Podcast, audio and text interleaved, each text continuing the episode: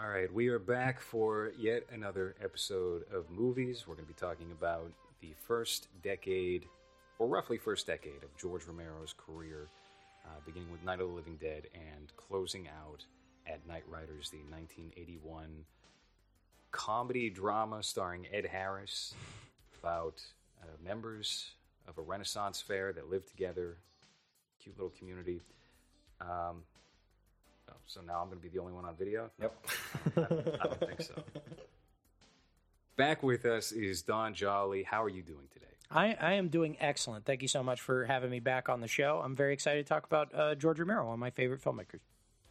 Yeah, it seemed we you know we kind of went in that direction last time as we were talking about uh, you know Japanese monster movies, kind of naturally uh, guided into Night of the Living Dead zombie territory, and there is so much ground to cover as far as George Romero goes.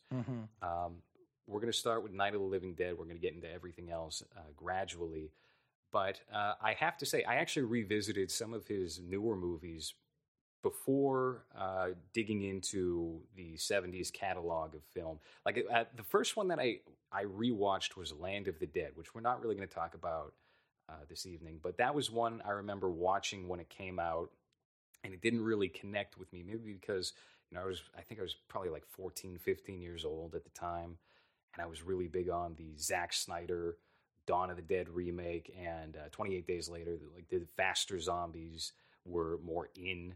Uh, so I, that, for whatever reason, that didn't quite hold my patience upon its release. But I revisited it maybe about a week and a half ago, and it was so much better than I remembered. And I feel like there enough time has passed with that movie as well, where it starts to feel more like an authentic member of that uh, trilogy of films from night to day, whereas maybe it didn't exactly when it came out. What do you guys think of that movie, Land of the Dead? Um, I mean, I totally agree with you. I, I think that Land of the Dead only suffers by comparison with, you know, Night, Dawn, Day, which is probably the best trilogy of horror movies that it, at least has come out of America. I mean, it's it's it's a a series of like three absolute classics, and each one is like distinct from the others. You know, so like Land of the Dead, I think suffers a little bit by having kind of that early 2000s 70s revival grindhouse quality to it. Um, but at the same time, I think that like the social commentary stuff that you have in there, where like the right now we're recording during the COVID nineteen quarantine, like the rich are living essentially uninterrupted lives of leisure and pleasure, um, while the poor are you know forced to go out into a virological wasteland in order to scavenge uh, the supplies that they need to live. Uh, I think that that was a pretty good metaphor. I think Dennis Hopper is great at it. I think John Leguizamo is really good. Um, you know, Asia Argento, whatever. Uh, but I, I, think that uh, Land of the Dead. I don't think it's the best of the trilogy, but I think it definitely belongs in the trilogy. I do not feel that way about like, you know, uh, Diary of the Dead or you know the the found footage movies that he did after that, or you know, Land of the Dead is sort of the last hurrah, in, in my opinion. I, I, I do think it's time for a reappraisal of that film. Hans, have you seen the later George Romero zombie films, Land of the Dead, Diary of the Dead, Survival of the Dead? I remember that is Diary the found footage one. It is, even though it's shot as if you would shoot any other movie with a budget. Yeah, yeah, th- that's the only one that I kind of remember, and it's mostly because of that. Uh, they didn't really leave much of an impression on me for me to even tell you who's in it or what the plot's in it. I just remember the gimmick of it supposed to be that, uh, but nothing about the movie at all. I, I agree with uh, what Don was saying about the Land of the Dead. That that's the last Romero movie that I actually enjoyed. That I can still think or remember without you know rewatching it. Uh, but yeah, I, I I don't remember them at all. So so I guess that's how much I think about those two. Oh, I remember them, but I remember them for like how lousy they are. And I mean, you know, it's is it Survival of the Dead where they're on the island with the with the the feuding uh, families? Is yeah, that Survival? I have yet to see that one, but I watched the trailer not long after checking out Land of the Dead. I felt like going back and rewatching all of the the Dead films. I, I, again, I still have yet to watch it, but the trailer didn't didn't seem as bad as at least uh, what I remember from Diary. It's not. Dead, which... it's not as bad as Diary. Um, I don't think it's up there with Land. I just like it feels like towards the end of his career, like because there was that zombie revival that was, you know, the, because of the the Zack Snyder remake of of Dawn of the Dead, which I, you know, I, I don't want to step on any toes, but I hate that movie. Uh, cool. Twenty Eight Days Later, which I think is also like, you know, it, it is not to my taste, but you know, it's it's a 28 Days Later is like a legitimate flick. Like Danny Boyle was actually doing something with that, you know, but. Mm. uh because it was like this zombie thing and the Resident Evil movies were making money, he was actually supposed to do the first one of those, but it, it didn't work out. George Romero sort of ended his career pigeonholed as like a zombie director, which I don't think is fair. You know, I think he created the modern zombie genre, but he did a lot of other things too, especially in the field of, of horror horror films. Uh, so hopefully we'll get to talk about some of that. Like I'm, I'm really anxious to talk about Martin, uh, for instance. I I want to hear what you have to say about the Dawn of the Dead remake. Oh, uh, yes, I, I would like to hear this as well. Okay, so yeah, I mean, Dawn of the Dead is an important movie to me, and I'll admit that the Dawn of the Dead remake is like, you know, it's maybe it's well made, and I'm just not in a in a spot where I could see it because I'm so attached to the original. Like the thing that bothers me is, and I think that this is a constant pattern when you have like big Hollywood remakes of sort of like films that were made outside of the Hollywood system. Maybe uh, whether we're talking about like the last episode, we were talking about uh, Godzilla movies being made in the United States, where they're sort of like created and they're they're sort of shaped into the antithesis of the political message of the the right. earlier Japanese films. Like Dawn of the Dead. Like if you ever if you ever watched the original trailer for the '78 Dawn of the Dead. I have not. Okay, so they literally say in the trailer, and I don't know if this is an exact quote, but it's something like this uh, a society gone mad. And it's showing all the people grabbing rings off of the, the uh, zombie woman at the end. Like they put the, uh, they show shots of the mall. They talk about, you know, sort of the perils of consumerism, even in the trailer. Like the social commentary was not like this hidden thing in the original Dawn of the Dead, right? Like the fact that they're in a mall, that they're in this shopping complex, and that they're living this illusion of stability while the world goes to shit was like the thing that sold the movie. Like the theme was super important. And it's like, you know, it's not a, a particularly subtle film in terms of like imparting that theme, but to me the the theme of the critique of consumer culture that is like so front and center even in the advertising of Dawn of the Dead and certainly in the film itself like the social criticism is central to the movie much more so than the gore and the zombies and the machetes and all of the like fun 70s grindhouse stuff right? And i think this is true of land of the dead as well where it's like all of these films like the social commentary is front and fucking center and when they did the remake there's no social commentary in that film. They build a bus at the end with chainsaw holes so that they can fight zombies. a lot of it is about like the sort of procedural questions of like how do you how how would you survive in a zombie apocalypse? And like I just don't give a shit about that at all. And I also find it a little bit uh, like that because this isn't really the Dawn of the Dead remake that does this, but you know, there's that whole industry that came out. Like Max Brooks wrote the Zombie Survival Guide. You know, yeah, you, right. you, see it sometimes on people's like dating profiles these days, even where they're like, "Here's what I do in a zombie apocalypse," I mean, which isn't. it, it, yeah, well, yeah, get eaten. That's the worst um, part. but like they turned this critique of consumer culture in American society into, into hmm. an expression of consumer culture where it was all about like if I had the right gear, if I had the right stuff, like then I'd really be set. Then I'd be great. And it's like, you know, we are kind of living through a zombie apocalypse right now so I'm wondering how much people think that their like, you know, their consumer preparations have have uh, you know made them ready for the depression that we're all like moving up into. Um, so that I, basically my critique of the the Zack Snyder Dawn of the Dead remake is like number one. I, I think it's bullshit that it's called Dawn of the Dead and that it's right. like a, a not socially conscious movie at all. And second, like I can, if you held a gun to my head, I could not identify any character from that movie. I could tell you that Sarah Polley and Ving Rhames were in it. Um, I could remember particular scenes, but like to me, it's just it's a hollow it's a hollow picture, and all the best things about it are stolen from you know sort of better movies with more depth. I also think that that's true about 28 Days Later. Um, I think 28 Days Later is basically like a, a fast motion remake of a bunch of different things. Like you know, the, the scenes of the deserted London, I think, owe a lot to Day of the Triffids, um, which is an excellent, uh, excellent short story, also excellent movie. um, but you know, there's when they get to the military base, then it's like Day of the Dead. You know, it's like it's like watching all of the the Romero trilogy like on in fast motion. And I, but the thing about the, the kind of redeems 28 Days Later and does not affect the Dawn of Dead remake at all is that 28 Days Later, you know, they shot it all on those digital cameras. It's got like a very, you know, well done, like well thought out aesthetic and look. And like, you know, I, I get 28 Days Later. I will accept 28 Days Later, even though I don't think it's like, you know, I, I don't think it's up there with the, the, the Dead trilogy or even like Return of the Living Dead or something like that uh, in terms mm-hmm. of like zombie pictures. But like, you know, I'll accept it as like an artistic project with like a, a really well done aesthetic. And like, to the extent that the Dawn of the Dead remake has an aesthetic, it has 28 days later, 28 days later uh, aesthetic, but like transported to the United States and with different color grading. So that's that's kind of my take on that.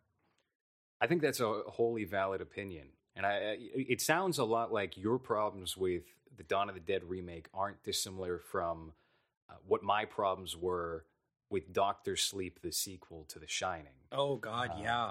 Which is just essentially just commercializing uh, everything that was artistically great about something that came uh, many years before, and uh, creating a bastardized version of that. Um, I find 28 Days Later to be fairly overrated and kind of tonally inconsistent. I think the uh, the wind gets really sucked out of that movie as soon as they hit the military base, mm, and it becomes mm-hmm. a completely different film. Yeah. Now, uh, but on, Don, did you oh, see? You got something to say? Did you see Doctor Sleep, Don? I did see Doctor Sleep. Yeah. What do, what do you think? what do, I always I, I, like I like asking people just because I feel I feel like me and and and Lores really hated it and most of the everyone people, else is like it's fine. It's good. Yeah. i love it. No I, I, do not love it. No i i see i saw it with a guy who was like you know it's okay. I was super shocked that red letter media liked it by the way. Did you guys yeah. see that like, and they were saying, "Oh, it's uh, like yeah. an it's an old school kind of movie," and I'm like, "In what fucking sense?" yeah.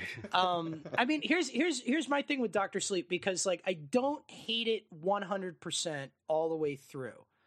Um, because I actually had read the book that it's based on, and there are moments of the the movie that are pretty good adaptations of what I found to be like like I, I Stephen King's not my favorite writer.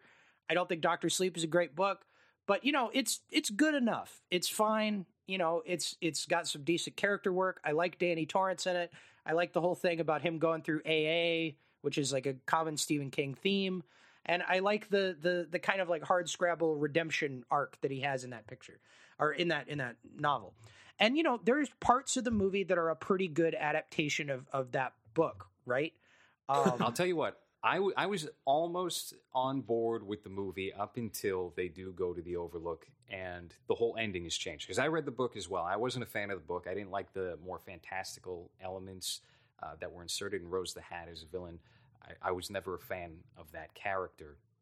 I like the first 30 some odd minutes of the movie. And I thought the idea of having uh, Danny Torrance as a hospice worker helping uh, patients pass over uh, could have been great in theory. I think it's a great follow up idea, but it just it, it gradually decays, especially in the film version, where uh, for all the reasons you're saying right now. I mean, we we, we spent about what two hours complaining about this movie on a podcast already, um, but it's uh, it's insane what they try to do with this, and it's entirely, I think, because Warner Brothers had it in their head probably around 2015 or so that oh we're going to mine the shining next as our next big franchise. It is popular right now uh, and now you see that uh, they had planned for a follow-up to dr sleep if that had performed well.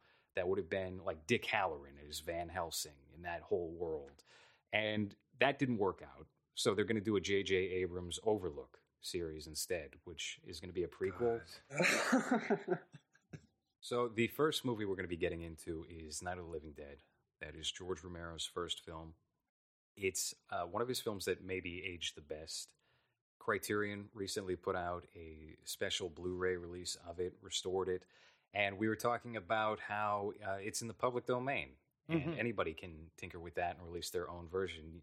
Hans, you got swindled into paying for Night of the Living Dead 3D starring Sid Haig. Yes, I. Uh, I'm probably one of the few people that saw uh, Zack Snyder's Dawn of the Dead before the original and Night of the Living Dead 3D before the original. Oh my Uh, god! No, Yeah. I, I'm That surprised was you your survived first? that experience. Oh. I, I actually don't think that Night of the Living Dead 3D was because of the public domain thing, though. I think that that was because, uh, you know, because the rights to Night of the Living Dead are split between uh, George Romero and I believe his name is John Russo.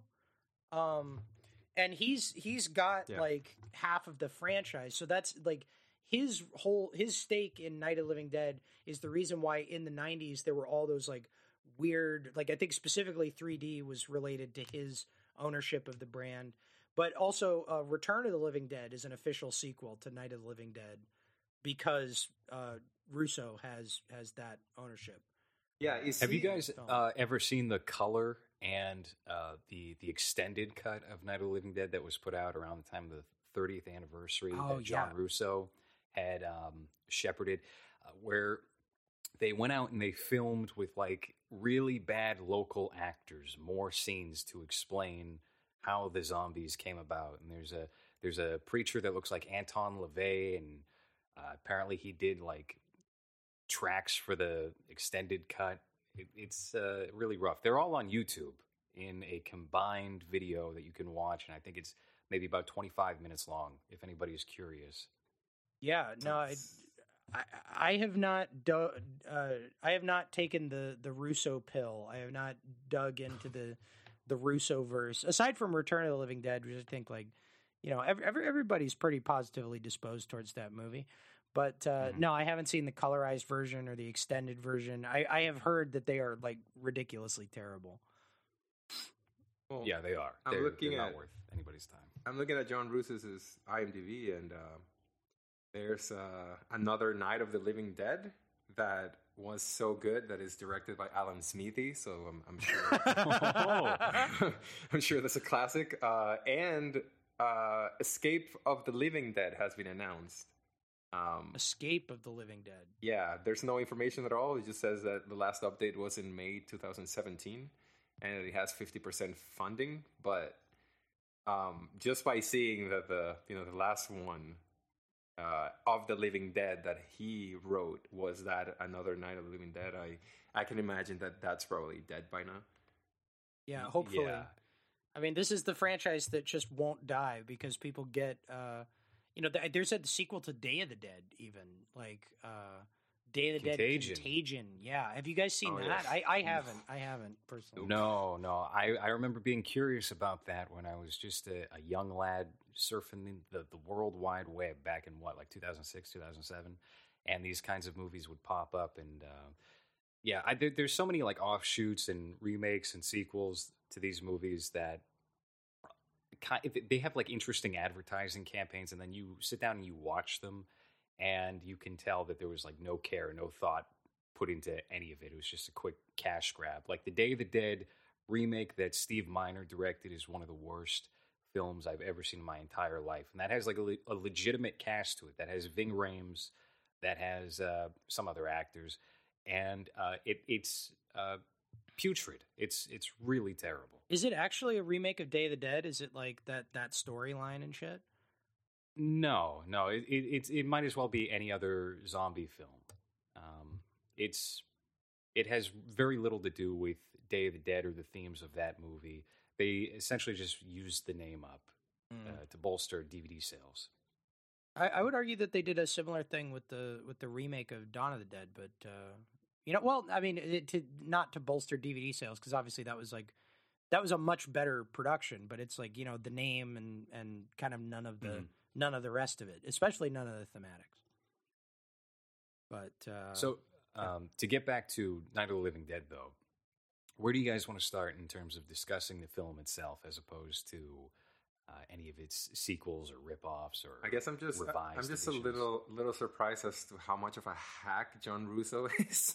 I'm, I'm going I'm going through his entire filmography and everything looks like shit. Like it's not even that they're old, even the you know the 2000s, it, they still look like just Well, he- terrible. his his talent for on Night of the Living Dead was just being there. Yeah. he, he was in the right He- place at the right time, and He- he, he- has milked that his entire career.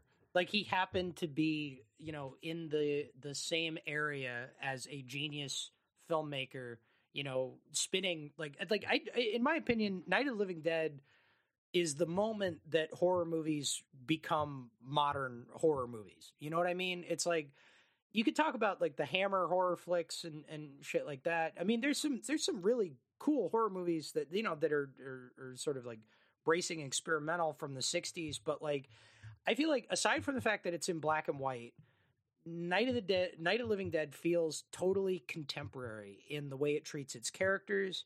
In the sort of the the absolute brilliant thing about it is that limited perspective on a global catastrophe, right? Like Mhm. you don't actually see the cities full of the living dead. You hear about it in snatches on the television. It's so much creepier than if you had actually like you you think about where the zombie genre kind of went and it's like uh the story for Night of the Living Dead of this like all the dead have come back to life. It could have been fucking World War Z with Brad Pitt where it's like we need you to come out of retirement chief like you gotta you gotta fly around on a helicopter.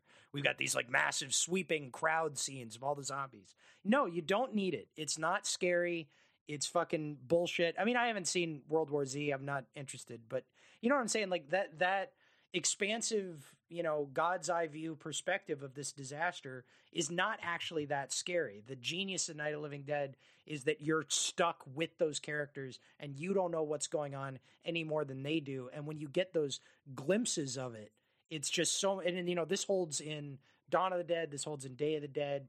It's that limited perspective that just really makes them unnerving.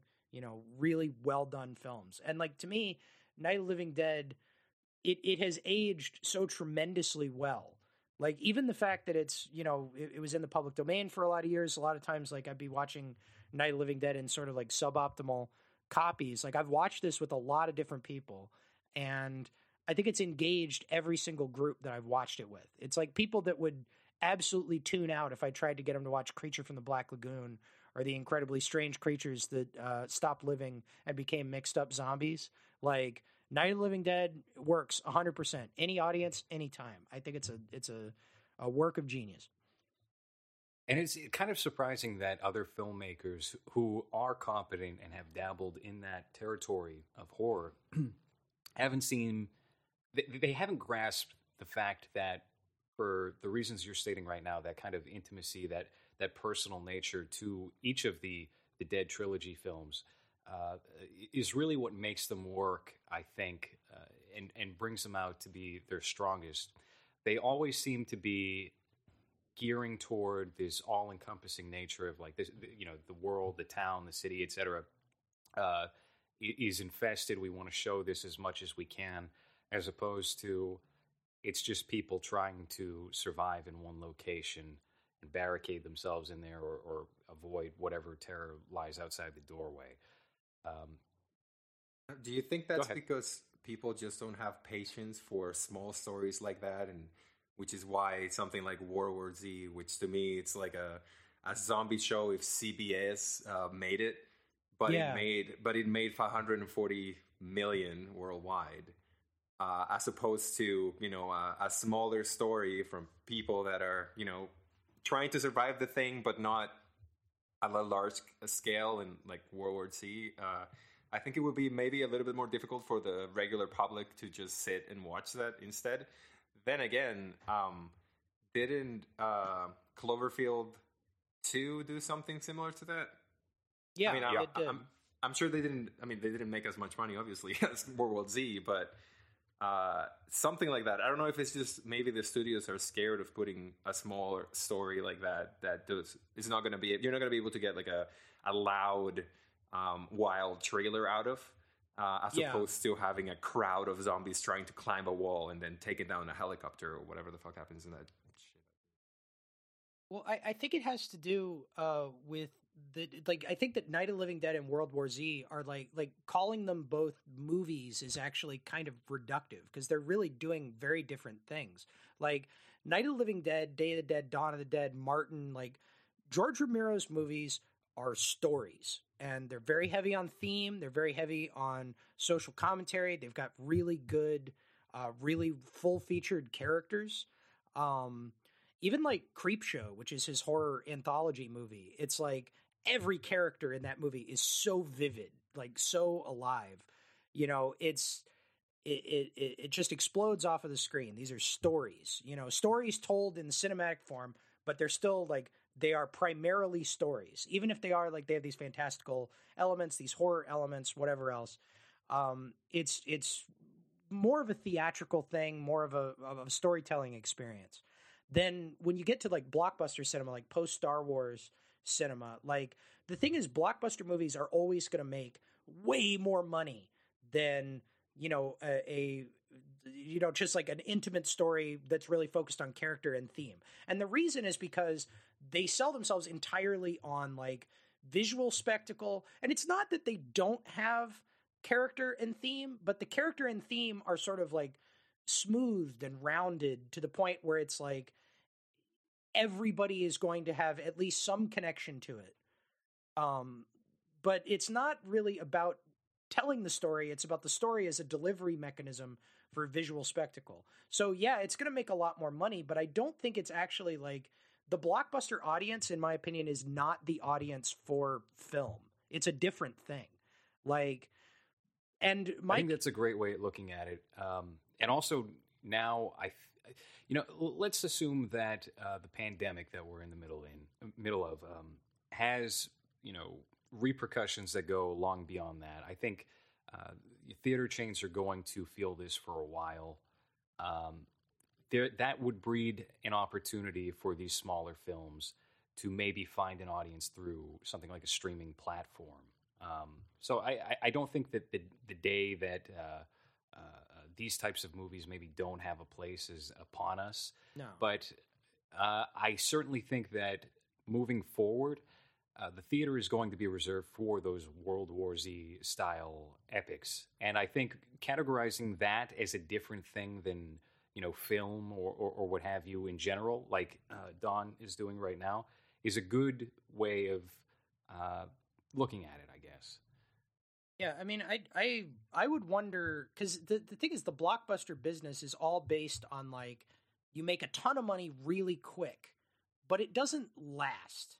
You know, like I mean, Star Wars lasted, but like we've seen, you know, all it took was three lousy or four lousy. I can't I can't remember, but like, you know, however many shitty Disney Star Wars movies they made, and suddenly the mm-hmm. merchandise sales are in the toilet because nobody fucking cares anymore. You know, like the Marvel movies and stuff, it's like, yeah, there's a huge merchandising empire related to that, but like there was a huge merchandising empire before the movies came around. My my suspicion, I don't know if it's 100% borne out, is these blockbuster movies, the way that they make them today, they're never going to last as long as Night of the Living Dead.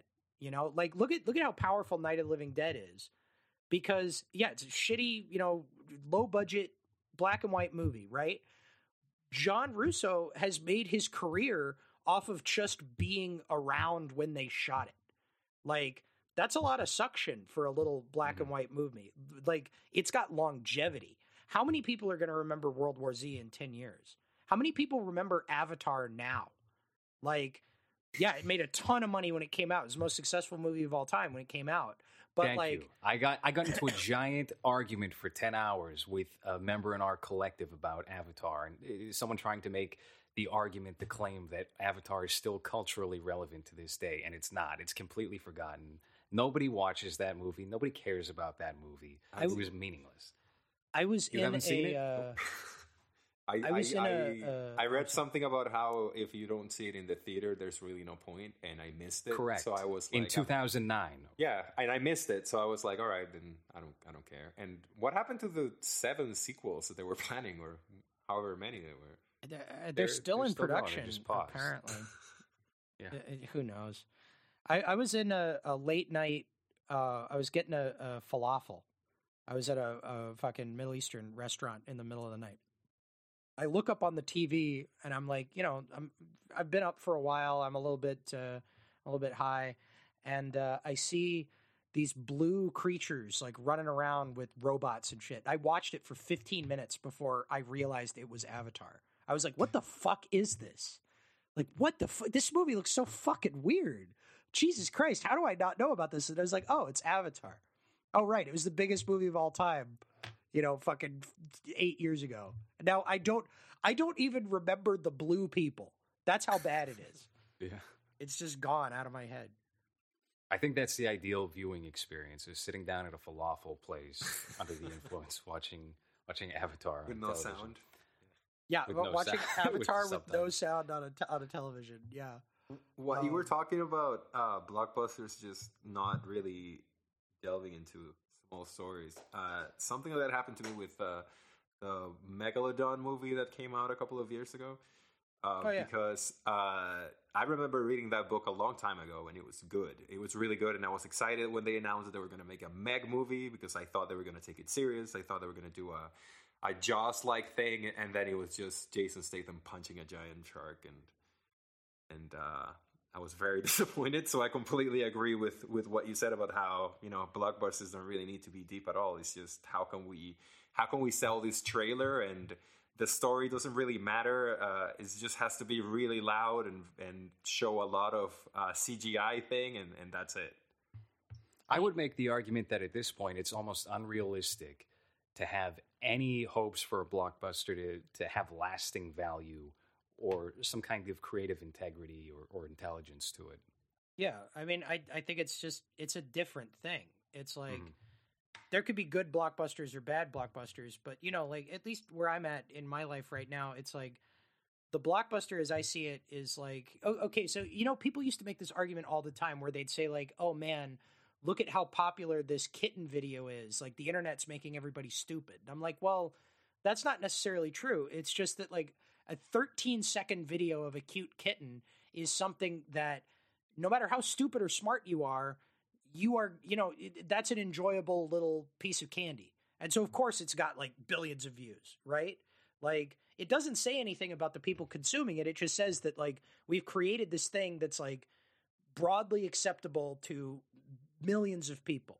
And that's what the blockbuster is. That's what the Marvel movies are. Is like we've created a product that is broadly acceptable to you and your grandma and your kid brother and you can all go and like have a collective experience when you watch it at the theater. I mean, I, I think when the theaters are coming back, because like I, I know a, I have a friend in the theater business, and like they're talking about reopening in July or whatever, but like I don't know. Are people really going to want to go to the theater when the theater is like a vector of disease, which it like always Yeah, has right. been? I, don't don't, think so. I think this is. I, I really think this is probably going to be it. For, this is what's going to push things over the edge because a lot of people have been talking for a while. Oh, the theater chains are dying, slowly dying. I think you're going to see a lot of the smaller ones just gone.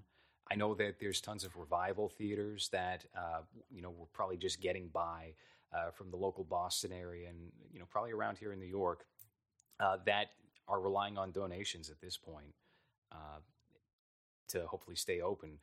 I don't know. I don't know if there's really much of an environment for that in today's landscape. Well, I think I- uh, before before when you go to those multiplexes and you sit in one of those very cushiony seats, those she- seats are disgusting. But now they're disgusting and they can kill you. So I don't know.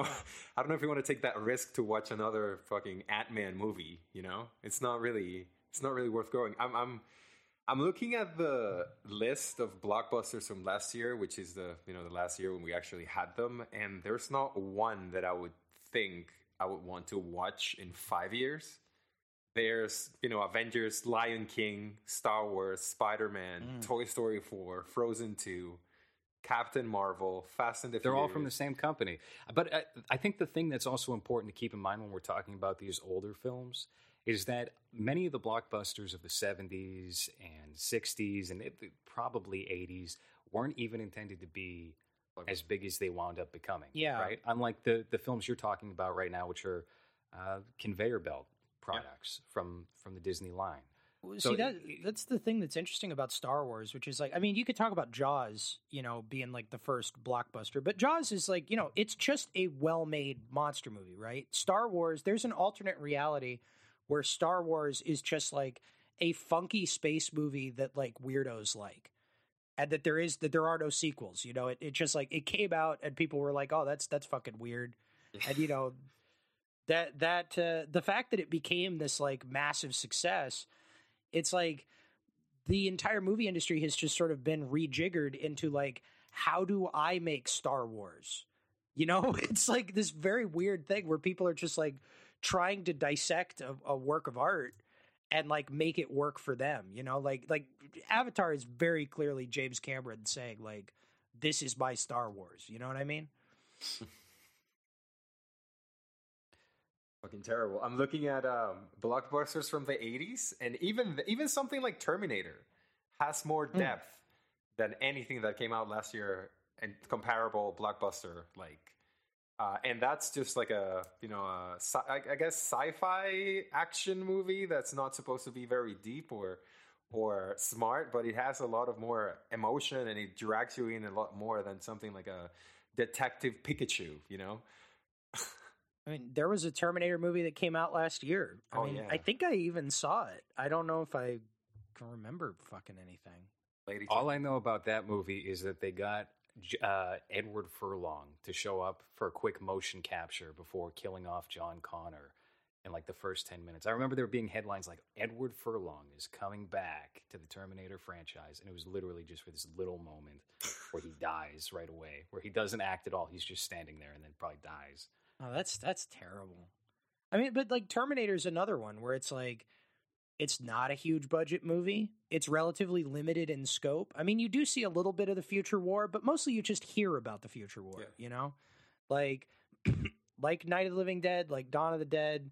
It's got this, you know, like Dawn of the Dead is much more expansive than than Night, but uh you know, it's it's uh it's a little movie that could and it's like it mostly is interesting on the level of like the characters and the world seen from their point of view. It feels much bigger than it actually is. Like you feel like you get this much more complete experience than what you're actually seeing on screen, you know? And that takes mm-hmm. us back to Night of Living Dead because that's what it's all about. Is like it feels like the end of the world, but mostly you're just seeing like a farmhouse and a cemetery.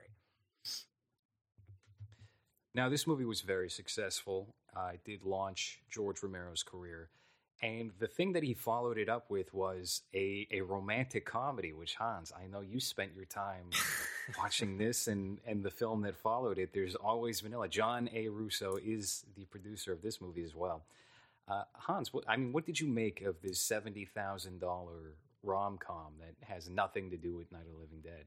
Um, it's it's definitely it feels like an experimental movie because there's a lot of uh, parts in the movie when we're interviewing the main character and he's talking directly to camera, but then you know he acts normally like a regular actor in the rest of the movie. So it feels a little bit experimental, but that doesn't really take away from the fact that it's really dull and just a chore to get through. Uh, I, he got um, this guy that kind of looks like a less charming Mark Duplass uh, that I think is in a lot of his movies. Um, I, I, don't remember what his name is, but I just couldn't. I, he didn't really do much for me, and the entire movie is just following him to the point where you know we we see him talking straight to camera. Uh, but uh, there's a, there's a thing of just constant music playing in the background too, which makes it feel a little bit experimental. But it's it's it's kind of just it, it feels long, and the the comedy doesn't really hit like I understand that it's a romantic comedy, so you're not supposed to laugh out loud, but I not even like a nothing. Uh, and uh, that happens to me a lot with older movies where I just don't feel like the humor holds up most of the time. But in this one, I just didn't think there was any. I don't. The only thing that made me laugh was that um, when the guy was courting the the main actress, he called her fat, and even though she's a model, and so he started like nagging her like that in a very obvious uh-huh. pickup pickup artist way from from modern day. So that made me chuckle a little bit, but it is kind of a chore to get through. I I, I wouldn't really recommend any Romero fans so, to watch it unless you're a completionist that you just want to watch everything. Sure. So there's two interesting things here, right? The fact that he went on to make this film probably means that he didn't consider himself, and probably even even as uh, you know he he finished out his career with Survival of the Dead, probably didn't consider himself a horror director, even though that's what he would become known for, and that would be the majority of his output. Uh, mm-hmm. Uh, for him to jump into a, a, a, genre like this and not only um, do this movie, but then also do the follow up film, uh, Season of the Witch, would which would come out essentially as like a Russ Meyer style film. It was advertised as softcore porn um, under the name Hungry Wives. Yeah, which is uh, another one you, you decided to give your time to Hans. But um, uh, it seems like that he he always had the zombie genre to fall back on. So it, it, it makes me curious if Dawn of the Dead was something he he conjured up out of uh, necessity. Maybe I don't know enough about the the creation of that film. Uh, Don, maybe you do, but uh, yeah, I, I yeah. know a little bit about the making of Dawn of the Dead. I mean, Dawn of the Dead is one of these things. I do think that there's an element of of truth to like. I I don't think George Romero wanted to be a horror filmmaker. Like, I don't think he ever really saw himself as like a genre guy. You know, like he's not a he, he he's not like obsessed with putting. He's not like like Rob Zombie. That's a good way to put it. He's not like a horror fan who makes horror movies. You know what I mean? Right. I mean, I don't think he like specifically dislikes horror movies, but I think that you know he's just he sees himself as being capable of a lot more, and he is. Um, but Dawn of the Dead was something where it's like he he had to get funding from Italy. Uh, the reason it's set in a mall is that he knew a guy who had a mall, and they were able to film at night. Um, it was just this tremendous, like, because Dawn of the Dead has like a really big scope, right? But it was because Night of the Living Dead was so successful, he was able to get enough investors together to make this sort of like, you know, guerrilla style, you know, blockbuster epic zombie movie. And I do think that he was very invested in it. I don't think it was like a, a thing where he was like, oh, well, shit, back to this, you know? Because it's like, if he had really been like that, then he would have made a cheapo John Russo style Night of Living Dead 2, right? And Dawn of the Dead. Maybe. Dawn of the Dead is not I, that I, movie. Right. I, I, I, would say that George Romero has. Well, we, we know that he's clearly the creative brain out of the out of these two guys. But I'll give you a comparison, maybe, which is Nicolas Winding Refn uh, winds up having to uh, face bankruptcy after a movie called Fear X, and his instinct was, okay, well, I'm gonna I'm gonna do I'm gonna go back to my film that created my career. I'm gonna go to Pusher and I'm to do Pusher 2 and Pusher 3 so I can hopefully make the money back. And it was kind of do or die for him. But that didn't mean that he didn't have any personal or emotional investment in the product he was making. It just was that extra element on the line for him where if this fails, then you know he's probably picking up a handheld camera and getting a job at you know Stop and Shop or something. Oh yeah, I mean, I I do think that there's there's an aspect of that you know, for sure. Because like, the, what is after season of the witch? Is it Dawn of the Dead or is it the Crazies first? Uh, the uh, Crazies uh, comes out the same year as season of the witch. Okay, yeah, yeah. Because the Crazies even is like, to me, the Crazies is like a dress rehearsal for Dawn of the Dead in a lot of ways. Um, because it's not, it's a very different movie than Night of the Living Dead.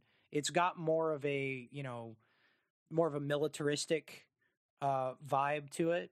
Um, it's also a very s- similar movie to because you know we, Hans was and I were talking before the show, and it's basically got the same ending, right? I mean, spoilers for the Crazies if anybody cares.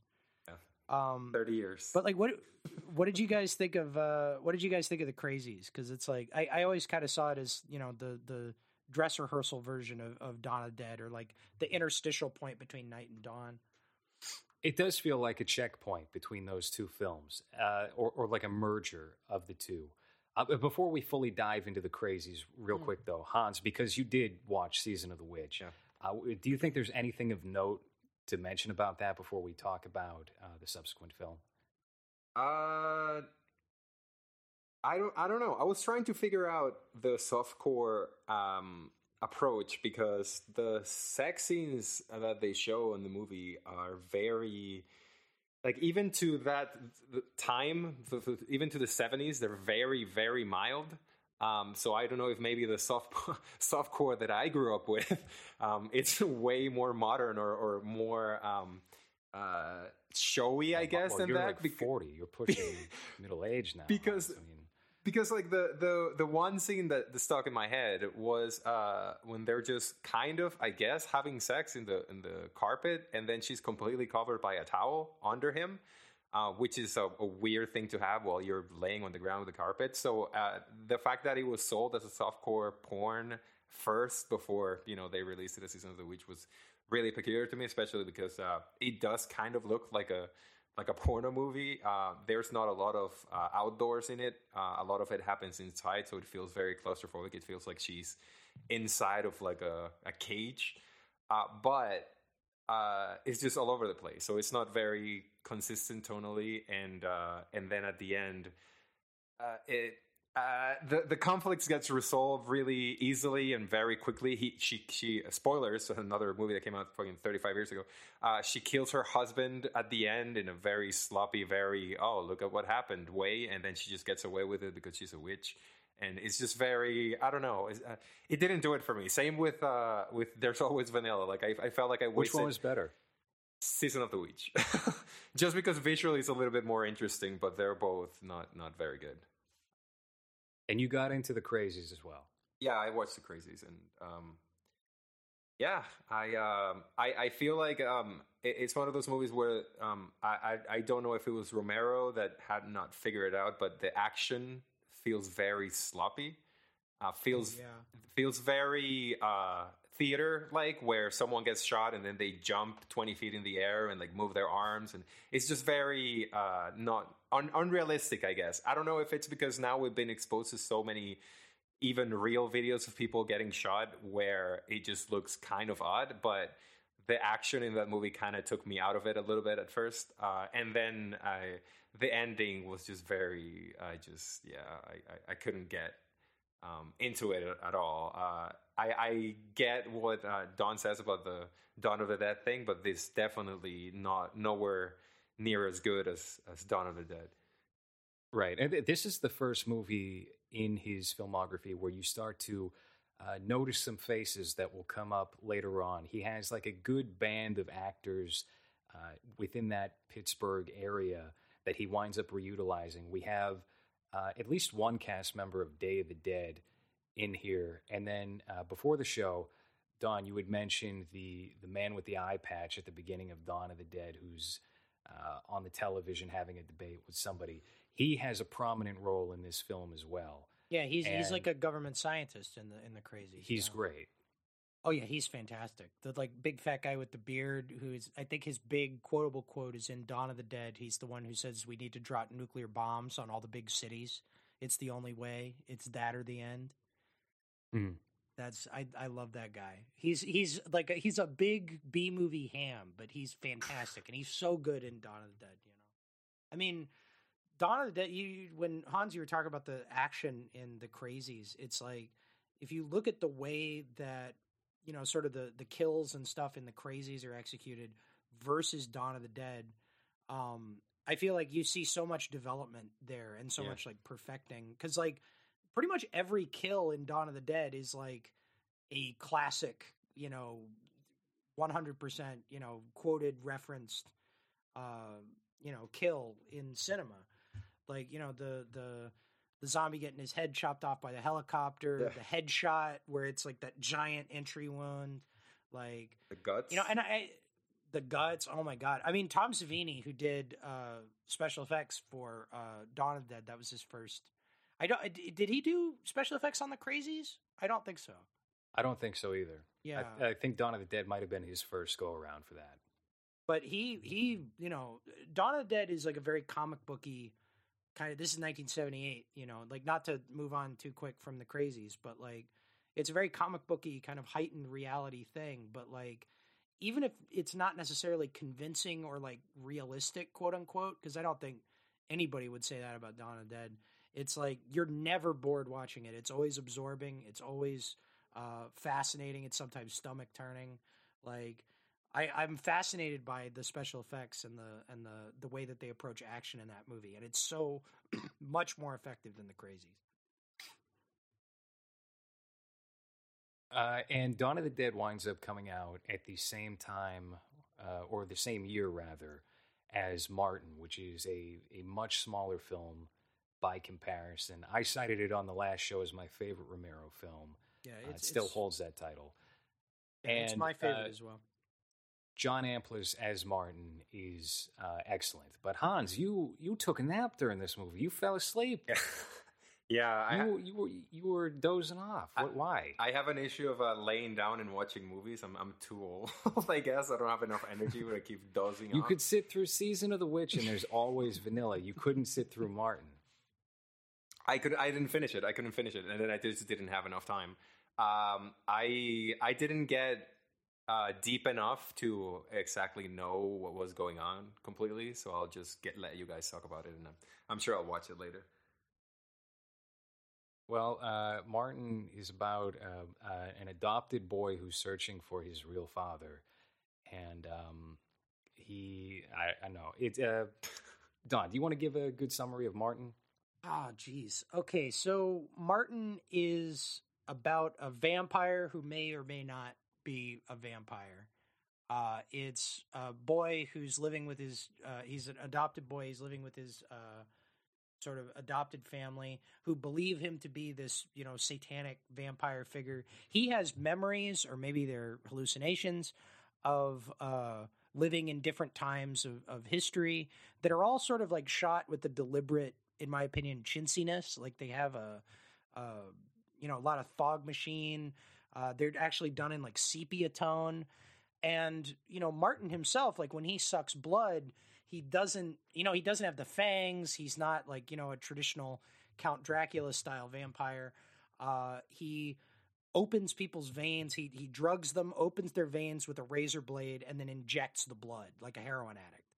And sort of the whole thing is about this question of identity at the core of, of that character, and like to what degree, like he is a vampire. You know, he's actually sucking blood. Does it matter if this is something that's put on him culturally, or if this is something that's like a biological imperative? You know, as William James says in The Varieties of Religious Experience, our material experience of the world is a island floating in a sea of immaterial abstracts. And I think that Martin is ultimately about the tension between how much we are shaped by our idea of ourselves versus uh, how much we are shaped by, you know, uh, biological reality or material reality. And I think that it's a fucking fascinating movie. I think that every performance in it is fantastic. I especially appreciate uh, Martin's like uh, religious uncle. I think it's an uncle. Oh no, no, no! It's his cousin. His, His cousin, is like yeah, cousin, yeah. seventy-five years old. Martin is. I mean, at the time of um, shooting, John Amplas was only twenty-nine. But I think they want you to th- uh, believe that Martin is maybe in his early twenties or like late teens, and he certainly has that look to him. Yeah, And, but um, his cousin is 75 years old, you know. Right. He's also an immortal vampire, you know, potentially. Um There's something about like the family bloodline where uh, you know he has a second cousin who lives uh, with the older cousin who's a girl and she's dating uh, Tom Savini in the film, and Tom Savini wants to ditch the town and take her with him, but the the cousin is uh, you know he's he's very against this because he doesn't want his bloodline continuing because he fears for more Martins, more vampires coming up. yeah. It's a it's a very interesting film. If anybody has seen uh, you know the TV show Dexter, it's kind of got a similar approach to that with vampirism and made so much better um, than that. So, Yeah, but we're- Hans, I mean, what what what was your your problem with Martin where it just couldn't hold your attention? Um, honestly, I'm I'm not entirely sure. I uh, it was it felt uh, very claustrophobic, and uh, there was a lot of close-ups, uh, which I didn't really mind that much. I guess it's it's a little bit odd because uh, it's not something that uh, you're used to, I guess, with with modern movies. But uh, I don't I don't know. I just. Uh, it's not that I didn't like it. I, I just didn't get into the story and then I passed out so I don't really have much against it. I, I just I had a couple of notes here that I had that I wrote that one of them was just that if you were a murderer in the seventies, life was awesome because no one could catch you, uh, and I feel like that that is shown in this movie. I don't know if if he gets caught at the end or not, but I remember thinking that Yes, while they seeing it. they but- slap him in handcuffs. He goes to the county jail, and that's the end of Martin. You just see Yeah. bars in front of his face, and he's holding them and frowning, and then Oh. they roll the credits. No, this movie has one of the best endings of any movie, in my opinion, which is that regardless of whether or not uh, Martin is a genuine vampire or not, uh, he's he's goaded his older cousin, his his senile cousin, on one too many times. There's, there's actually a scene where he's like teasing him, kind of, uh, where he puts fangs in his mouth, he gets a cape, and they they bring out that fog machine, uh, and um, you know he's like chasing him around a little bit, and uh, you know he falls down on like a. Uh, what, what's the, what's the thing I'm thinking of at the uh, the playground that twirls that spins? Oh, It's a very uh, like 1950s playground sort of device. Yeah, yeah. I mean, I, I don't know the name of it. It's like a, a it's, it's like a spinner. I don't know. Sure, yes, we'll just call it a spinner. It's, it's unimportant, but um, you know, he, he just pushes his cousin a little too far that one time, and then the cousin comes back with like an exorcist, and Martin runs off during that. But the movie ends with his cousin, who fully believes he's a vampire, reminds him at every turn that Martin is a vampire, that he's Nosferatu, uh, staking him in the chest abruptly because he thinks that Martin is responsible for the suicide of this older woman that he's been sleeping with, when in actuality she was just depressed in an unhappy marriage and she cut her own wrist. okay. It's a very, it, it's a very like abrupt, uh, completely unexpected turn of events for this story because you just think, all right, well, that happened. Martin seems to have gotten over it rather quickly. He's out hanging out in the parade Yeah. alongside all the dancers and singers and, and, and whatnot. And then we cut over to that, and it's like, of course, this is how it ends. You know, in retrospect, it's the only way it really could. Yeah, a hundred percent.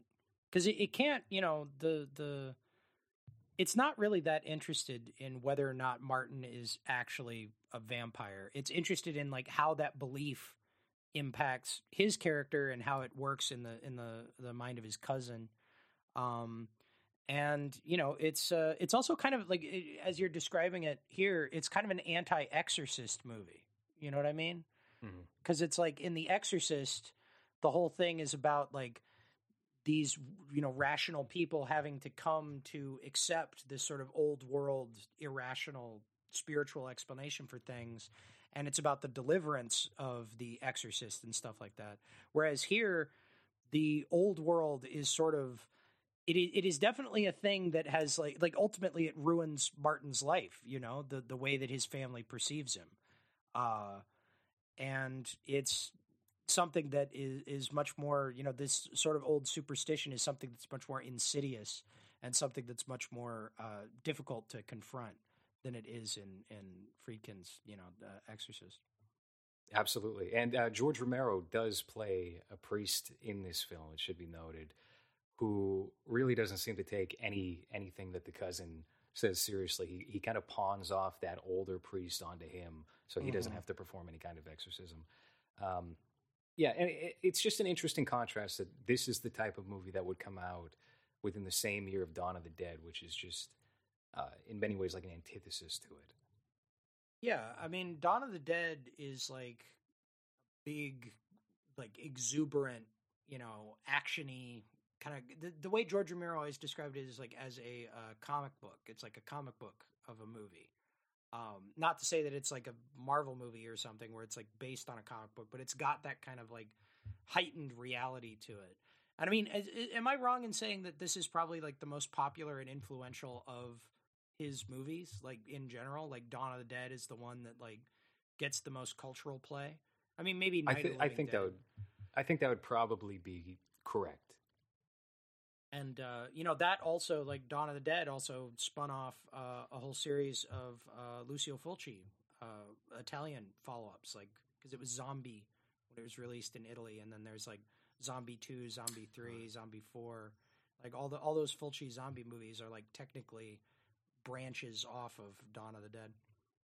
Have you guys seen any of those? I, I have not seen the uh, the Argento cut of uh, Dawn of the Dead, but I hear it just removes all of the humor, and uh, you know he has more control of the soundtrack.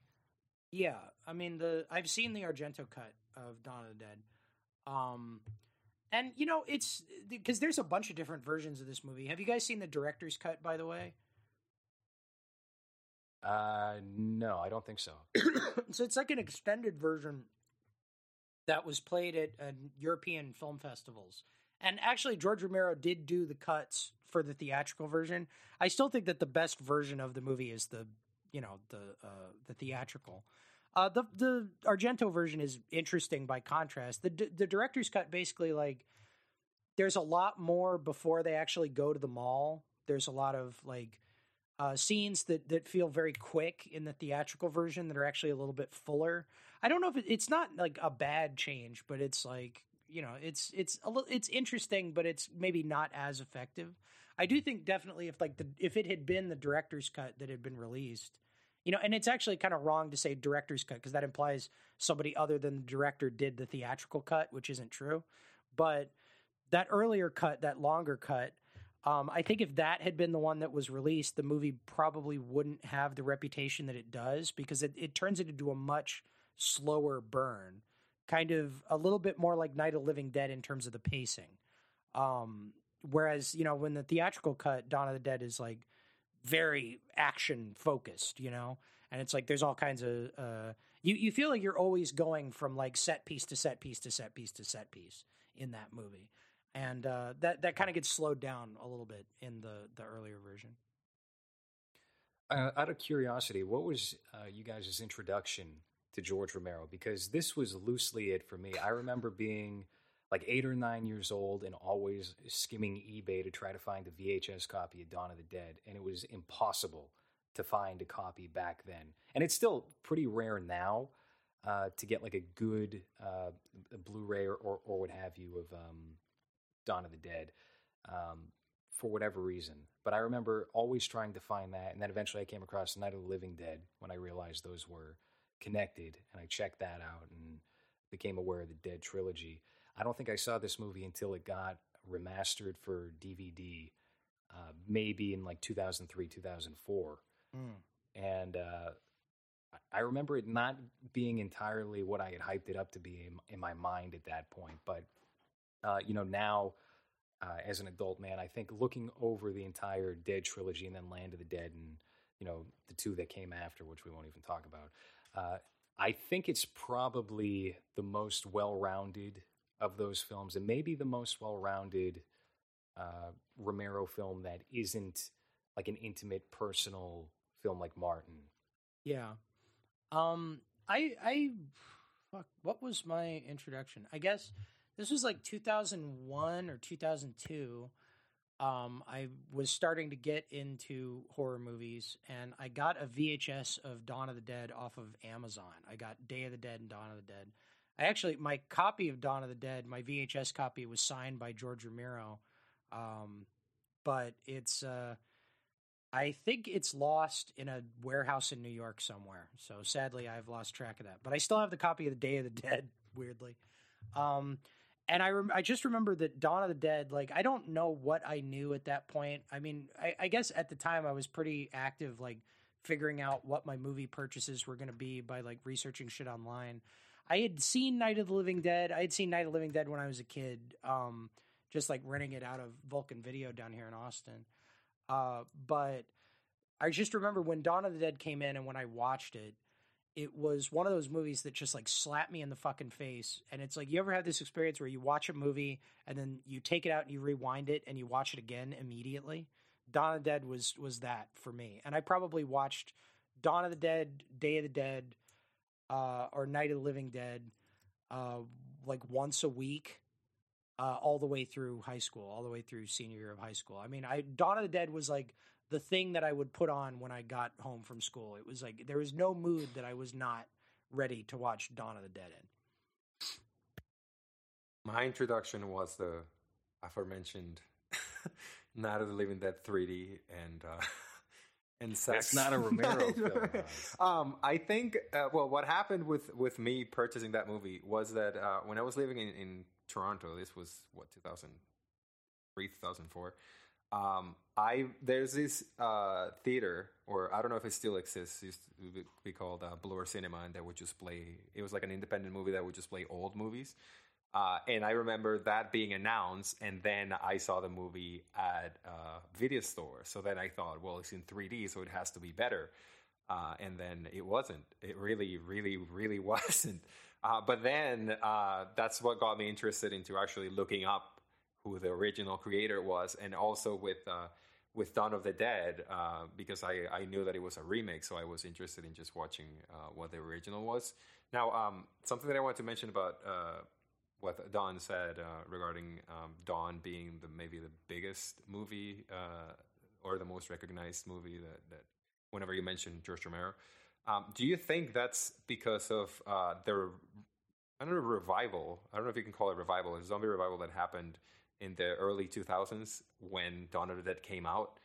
Um, because I remember that it, uh, for the time, I think it made about 100 million in the theater, and then after that, or I don't know if that's the one that started it, but then you know the those 2000s that uh, craze for zombies that everyone was just making zombie movies. Uh, w- yeah. Was that the one that started it all, or or is there another one that was bigger than I, than the remake of Dawn of the Dead?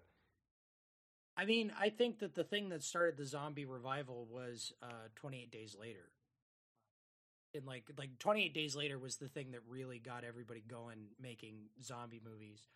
Um because like you know zombie movies like the, the 28 days later maybe was the thing that made it a genre too like as opposed to some cool movies. Because right. like return of the living dead lucio fulci's zombie dawn of the dead you know like shockwaves with peter cushing with the nazi zombies that choke people to death like there, or White Zombie with Bela Lugosi. Like they all have zombies in them, but like they're very different movies. Like even Dawn of the Dead and Day of the Dead are very different movies. You know, like right.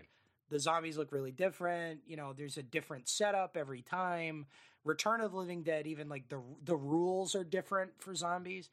And like you know, because in the Return of the Living Dead series, obviously you could like chop them up and their hands still move around. They eat brains. They don't just eat people. Like, uh, you know the the zombie was the zombie movies were like very plastic uh very changeable up until uh 28 days later i think which is like even though that's one where it's like yeah it invented its own rules you know the rage virus like it had that virological angle like there's a lot of things about 28 days later that like make it kind of a new spin on on the the, the genre but for whatever reason, that's when zombies started to be like a genre where there's like a certain set of rules, you know? It's like, and that's all back from Romero. Like, everybody goes to Dawn of the Dead, I think is like the platonic ideal of a zombie movie. Um, right down to the fact that it's like, you notice that it's like n- the Night of the Living Dead style social commentary where it's about like simmering racial tensions is not as prominent in stuff like you know Zombieland or whatever than the sort of flippant uh, critique of consumer culture and shit, which I think is like that all comes out of Dawn of the Dead, right? Like Dawn of the Dead is the movie that for whatever reason just like set everybody else like like it, it inspired so many imitators, you know, like and so many references and so much like cultural activity that it kind of became the like the wellspring of the modern zombie whatever, you know? Um, much more so, I would argue, than Night of the Living Dead, which is more of a like, even though Night of the Living Dead sets up like the rules of the zombie genre and whatever, I would say that like Dawn of the Dead, with its expanded scope and like the post apocalyptic bikers, like that's kind of the ur text for pretty much every other, uh, you know, especially like the 2000s like zombie revival kind of movies, right? I think they all go back to Dawn of the Dead, yeah. I mean, and it's also like it's just my my favorite weird thing that came out of Dawn of the Dead. Um, there is actually a Japanese typing game, like a typing tutor. Oh, yes. Uh, that is a it's not typing of the dead where it's house of the dead remade oh yeah okay it's a japanese learn english game where you just type the lines for the entirety of Dawn of the Dead over and over again in English. Like it's a it's a, my point is that like Dawn of the Dead is a movie that for whatever reason like it it's kicking in Italy, it's kicking in Japan. Obviously Quentin Tarantino loves it or he wouldn't have like done 90% of the things he did in Dusk Till Dawn. Um, you know, obviously the the the Simpsons loves it because uh, they've got that uh, zombie episode of the of Treehouse of Horror, which I think is very Dawn of the Dead with a little Return of Living Dead mixed in. Um, I also think that's why you know it's kind of become cultural shorthand that zombies eat brains because they ate brains on The Simpsons. Uh, really, the only other time they eat brains is in Return of the Living Dead. But uh, yeah, I think Dawn of the Dead, for whatever reason, and I don't know exactly what it is, but it just like crosses barriers and and it entertains fucking everybody, and I think it's you know had a tremendous impact for that reason. Uh, Hans, do you have a, a preference of the Dead trilogy? Uh, yeah, I guess Dawn. Uh, Night of the Living Dead. Uh, uh, I mean, it, it looked great uh, compared to the 3D when I first watched it, just because the 3D is such a pile of shit.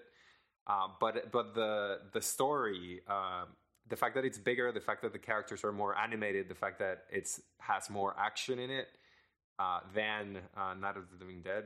I feel like I, it, it would be more enjoyable to even watch now, uh, Dawn, uh, just because it's a little bit more action packed and more things happen, and the, the fact that they're in a mall uh, helps add a lot of um, uh, aspects and, and things that the the other one doesn't have. Honestly, Day of the Dead, I don't remember it, uh, so I, I can't say that I that I I like that one because I just don't really remember anything about it. Uh, but uh, Day of the Dead, I, Day of the Dead has always been my favorite. I think just because of the the claustrophobia of it and the tension and the kind of ethical questions that are raised uh, with the the scientist characters and also um, you know how the how the military essentially has to uh, deal with some like developments that are discovered that are uh, you know kind of off the record or what have you um, in that. I think there's a lot of interesting things going on with that, and it doesn't really get its due out of the Dead trilogy. It's it, it's usually I think generally speaking, it's probably considered the the least favorable of those three. I mean, yeah, I I think that Day of the Dead doesn't get the recognition it deserves. I actually, it's my favorite at this point, and I think as I get older, I like Day of the Dead more and more um, especially just the environment of these people. Like, because for the first time in Day of the Dead, the characters are sort of like you know. And this is another brilliant thing about the Dead trilogy is you don't know where the zombies come from, right? Like, there's one line in Night of Living Dead where they say a satellite crashed to Earth and it brought radiation, but that's as close as you ever get to an explanation. And so in Day of the Dead, the characters are military people and scientists that are in this bunker in Florida, uh, trying to figure out how to bring the world back or how to stop it. And it's also it's it's clear that this has become like an academic project because everybody is dead. Everything is dead. They're the only living people that exist within the range of their radios, right? Like everything's everything died. And they're still trying somehow to like hold on to the old world, to keep it alive, to figure something out. And the closest that they can get is bribing zombies with human flesh to like do tricks basically. That's like what human civilization comes to in the end is like recreational cannibalism. And i think that in this time of covid-19 we all should watch day of the dead and we should all be prepared for where we're going. They're going to be homeless though that's zombies. a very optimistic a very positive note to, to conclude uh, talking about romero's dead trilogy. I, now, the the original slate for uh, this span of Romero's career that we were uh, going to discuss ends in 1981 with Knightriders, which, mm. uh, to my knowledge, you guys haven't seen that. I watched it last night, and I was uh, I can't say I was really, you know, psyched to be tuning into that because I was like, all right, it's a Renaissance fair drama comedy, and it's two and a half hours long. And there came a point at like the hour and a half mark of that movie where I'm like, oh, so this must be almost over. It seemed like all the characters arcs have you know fulfilled themselves. And then I I, I pull it up on the guide and it says uh, one hour and twenty seven minutes. So I still had a good hour left to go. But um, Knightriders, I actually found to be maybe Romero's. It, I would say it's in contention for Romero's strongest film. I would have to let that sit and marinate for a while. It was a surprise for me. Uh, Ed Harris is great as the protagonist of that film, and it, it's kind of like the all-star edition of uh, all of Romero's '70s films. It's got like all the members of his Pennsylvania crew that pop up in Dawn of the Dead and Day of the Dead and Martin and all these familiar faces round out the the gang of misfits that lead this Renaissance fair. And um, I don't know. There's there's a lot of interesting questions that are raised. Typically, you know that, that that's always the case with Romero about uh, you know the battle of ideas and um, whether or not you should allow that to potentially handicap yourself or to the point of um, you know death even uh, whether or not the idea is uh, you know that valuable that it's worth a human life uh, dying for and I, I, highly recommend it to you guys if you enjoy Romero and especially if you know you, you dug Martin I think uh, obviously this is a very tonally different film but it's closer to that than what I would imagine Season of the Witch and there's always vanilla to be. Uh, yeah. at this point in his career he's definitely a mature filmmaker. The next movie he goes on to make is Creepshow with Stephen King. Oh, and that's an excellent movie. I yeah, I that's I, I actually have seen Knightriders, but it was years and years ago, and I remember having a really really positive experience of it. Um, is it is it available online right now? Yeah, it's on Amazon Prime. Except okay, uh, excellent. Uh, unless you live in Costa Rica, in which case you need NordVPN. Okay, you get NordVPN, then you're okay. Allegedly, that's what what Hans at least believes. Um, Knightriders, 1981. Yeah. So um, I don't know. Do you guys want to talk about Creepshow briefly, since we did a little bit on Day of the Dead, and we'll just close it out oh. there? Yeah, sure. I mean, I love Creepshow. Uh, I it's definitely like because there's a lot of horror anthology movies, right? And I, I don't know what you guys' opinion is on on them is, but like, I I generally think that horror anthology movies are terrible. Um, I mean, Trilogy of Terror maybe like okay, um, but like Tales from the Dark Side, Necronomicon, even Creepshow too, like they're they're they're lousy pictures.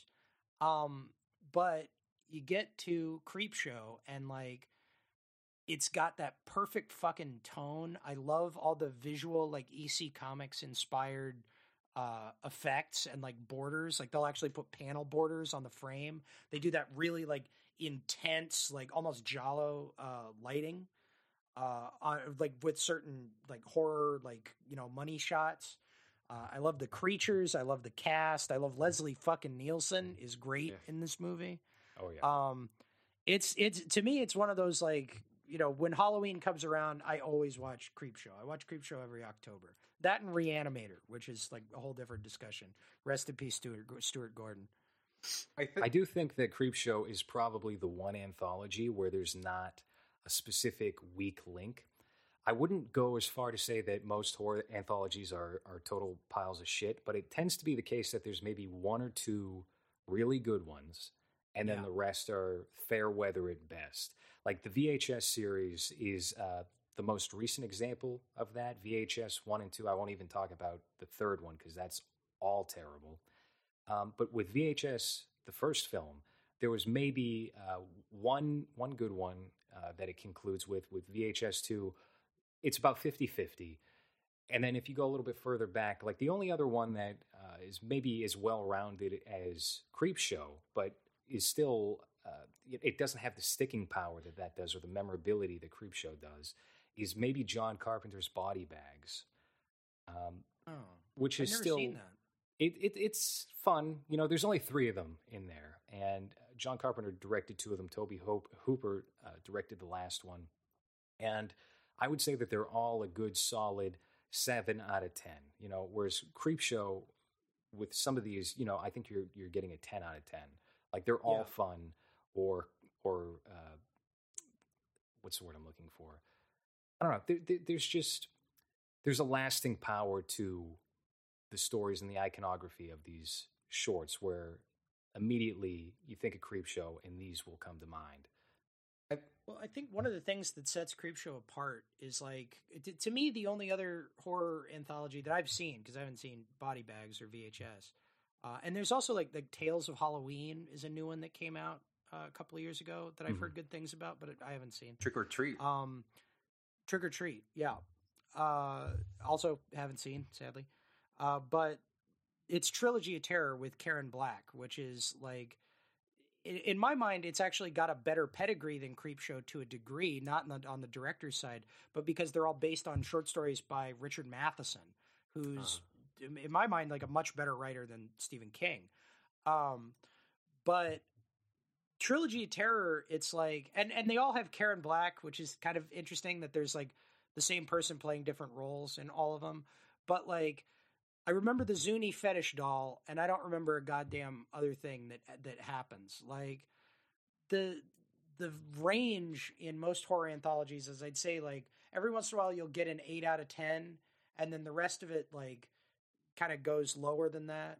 And I think that the problem is that generally, like the different sections of the anthology, like Trilogy of Terror has this problem. They're all shot the same. They all kind of look the same. They all kind of feel the same. So even though you're getting different setups and different monsters and whatever, it all feels, you know, samey.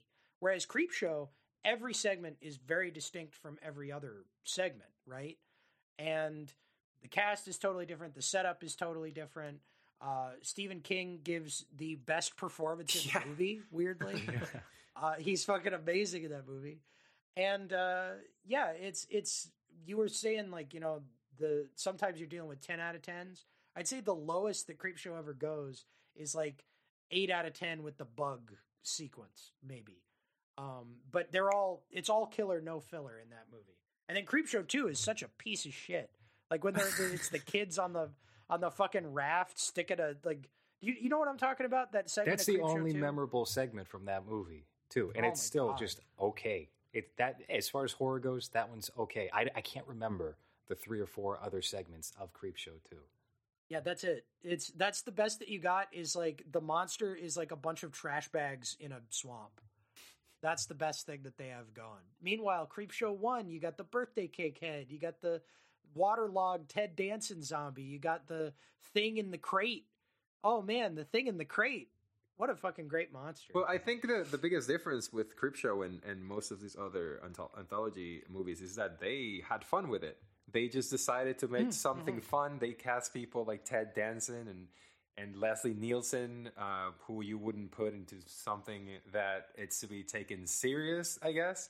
So the fact that they just had fun with it and everything is so creative and different from each other that it works better than something that is going to present something silly and trying to take it seriously. Uh, with this one, is it, it, actually feels like you know like a like a variety show or like a show where, where you get to see a lot of very different things that all work uh, by themselves. Uh, and I feel like uh, having a, a, very varied cast like that with people that you wouldn't expect to have in a movie like this uh, helps a lot. Yeah, yeah, there is that level of talent there. But as far as them having fun with it, I think it might have something to do with the marketing as well, right? Because I I wouldn't say that there are other anthologies where they weren't having fun with it. Um, but I think it's all about how it's channeled and also how it's it's handled in the story, right? So with VHS two, for example, there's a there's a segment that uh, has a documentarian uh, going out and exploring this. I think it's a Malaysian death cult, right? And uh, the whole VHS series is marketed as like this really dark, really creepy uh, uh, found footage series, right? And the conclusion of that death cult found footage ends with like a giant goat monster flying around and chasing after people, and it looks terrible and ridiculous. And they're clearly going over the top with it uh, on purpose. And there are other segments that are like that, but that's not you know what you were sold up front with Creepshow you know you're in for that 1950s EC comic style of uh, you know horror that that's going to be lined up for you. Yeah, and they do such a good job. Like there are movies that are literally based on Tales from the Crypt that do not nail the tone as well as Creepshow does. It's just a it's a really well done movie. Totally agree. Uh, so that is uh, that that's George Romero's career. 1968 to 1983, I believe. Uh, we've covered a good like half of his career, and I'll I'll say, uh, not to disrespect the man, but it's essentially downhill from there. Yeah, sadly, sadly, this is true. Um, but you know, the guy, the guy changed world cinema at least once. Uh, he made some good pictures, and uh, sadly, he's no longer with us. Uh, I got an opportunity to meet George Romero uh, at a screening that the Alamo Drafthouse uh, was doing down here several years ago. That's where I got my my uh, copy of Dawn of the Dead signed. And at the time, I was making movies. I was a young punk kid. You know, I was in high school, and he gave me his home address so I could send him a copy of my uh, zombie movie, Passion of the Christ 2, Night of the Living Christ. Uh, he he was very nice about it. He was a very very uh, generous man, and uh, you know, the Land of the Dead is not bad. And even if you're going to have a downward swing, he made some fucking great movies on the way. You know? Yeah, absolutely. Land of the Dead is definitely one that needs uh, revisiting. If anybody has been kind of lukewarm on that. And I find uh, the, the, projects that he didn't wind up making, but was slated to for a while, to be uh, v- very interesting. I had made a video a while back about his Resident Evil film when he was contracted to do that movie. I hmm. remember mm. finding the script to that in the early odds and reading that uh, several times. It would have been so much better than what wound up happening with that horrible, horrible franchise. Yeah, how did that have so much longevity? It, it makes no sense to me. Well, it's that World War Z factor. It's just the, yeah. the spectacle of it. Um, I mean, I, will say that the first Resident Evil movie is okay. Are you um, telling me it's not Resident Evil? You're not into Crow zombies? Not into what zombies? Crow zombies? Crow. Crow. Is it crow? Yeah, crow.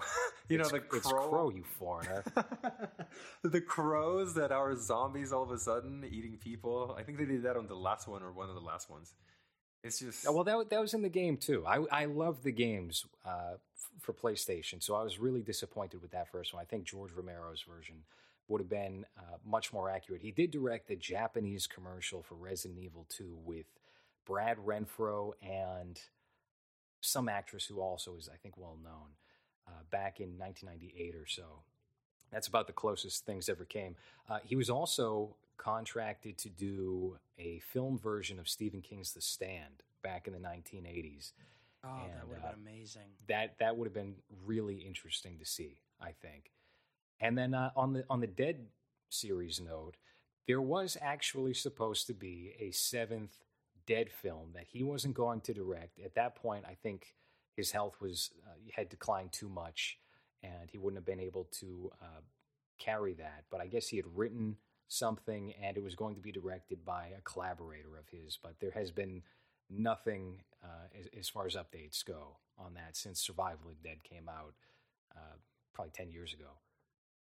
Now, this might be a weird thing to say with a zombie property, but I, I hope that people just let it stay dead.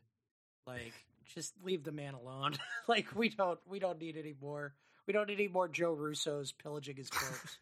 but you know, yeah. well, what's we'll we'll see what happens. What's the last decent zombie like movie come out?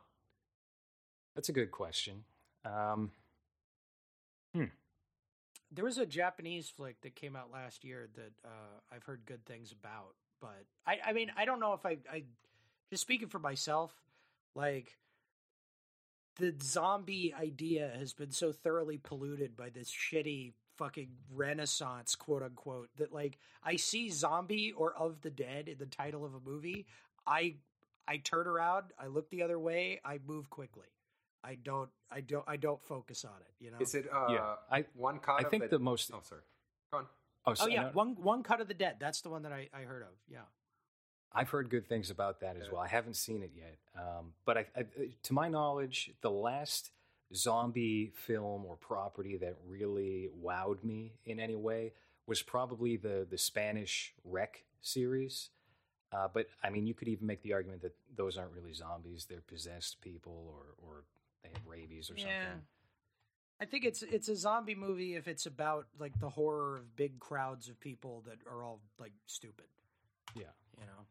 So you know that's uh that's uh, that's why, in a way, all of these blockbuster movies are zombie movies. Don Jolly, thank you for for coming back on the show. Uh, where can people find your work?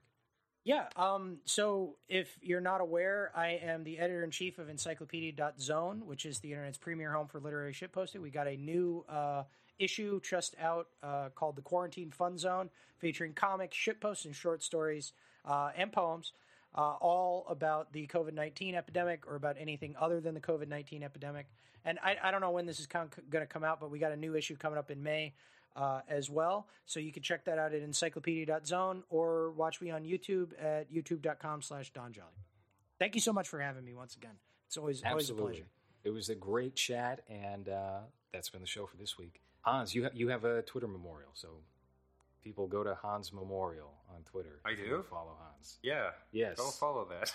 Oh, and one thing, one thing I wanted to mention before we close this zombie thing. Uh, did you guys ever hear about Town of the Living Dead?